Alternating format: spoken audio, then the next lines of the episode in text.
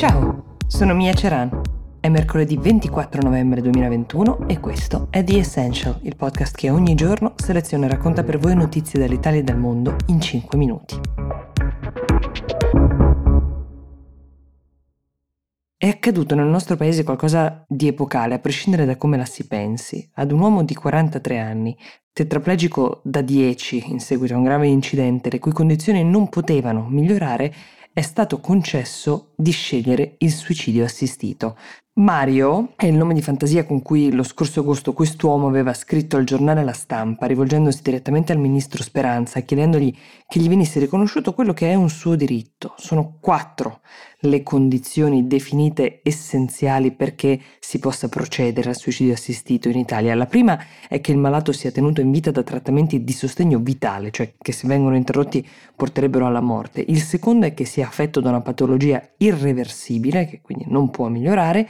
L'altro è che sia fonte di sofferenze fisiche o psicologiche che lui reputa intollerabili e poi che sia pienamente in grado di prendere decisioni libere e consapevoli. Infine, che non sia sua intenzione avvalersi di altri trattamenti sanitari per il dolore e la sedazione profonda. Questi quattro parametri, che a Mario sono stati tutti riconosciuti, sono stati determinati dalla sentenza della consulta nel noto caso di DJ Fabo, eh, caduto due anni fa, nel 2019, ma fino ad ora nessun malato era riuscito a beneficiarne perché il servizio sanitario pubblico diciamo, si nasconde dietro al fatto che non ci sia una legge vera e propria che definisca le procedure, ma soltanto quella sentenza della consulta che di fatto scagionava Marco Cappato dell'associazione Luca Coscioni che aveva aiutato DJ Fabo in Svizzera a morire.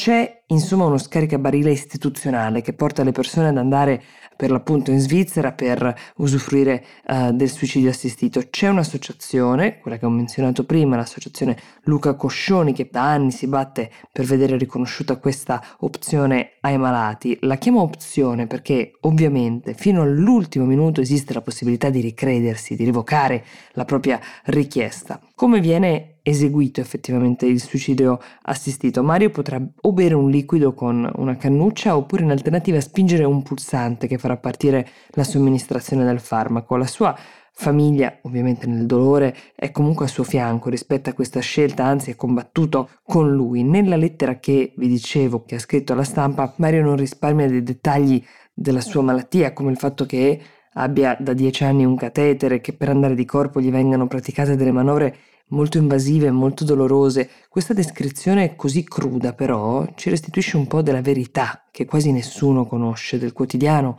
di queste persone. Il suo commento alla notizia è stato sono felice e sollevato ed effettivamente a chi soffre così forse almeno dovrebbe essere risparmiata la battaglia legale per vedere riconosciuto un proprio diritto. Intanto in Europa si è arrivati ad una quadra su come approcciare le sanzioni alla Bielorussia per eh, coloro che collaborano con il regime di Lukashenko sul traffico di quei migranti che immagino tutti abbiate visto al confine con la Polonia e non solo. Lo ha annunciato la Presidente della Commissione Ursula von der Leyen da Strasburgo. Sospensione dei servizi di trasporto da, verso e all'interno dell'Unione Europea, sospensione del diritto a sorvolare l'Unione, fare scalo nei porti o effettuare scali tecnici al suo interno per tutti quei piloti di aerei, quegli autotrasportatori, capitani di imbarcazione che collaborano a vario titolo con il regime di Lukashenko. Lo scopo di queste misure che sono state adottate dal collegio di commissari è quello di supportare gli stati membri da questi attacchi definiti ibridi. Verrà anche sospeso peraltro il noleggio effettuato dalle aziende europee degli aerei della compagnia aerea bielorussia, la Belavia. Questo lo ha comunicato Charles Michel, il presidente del Consiglio europeo.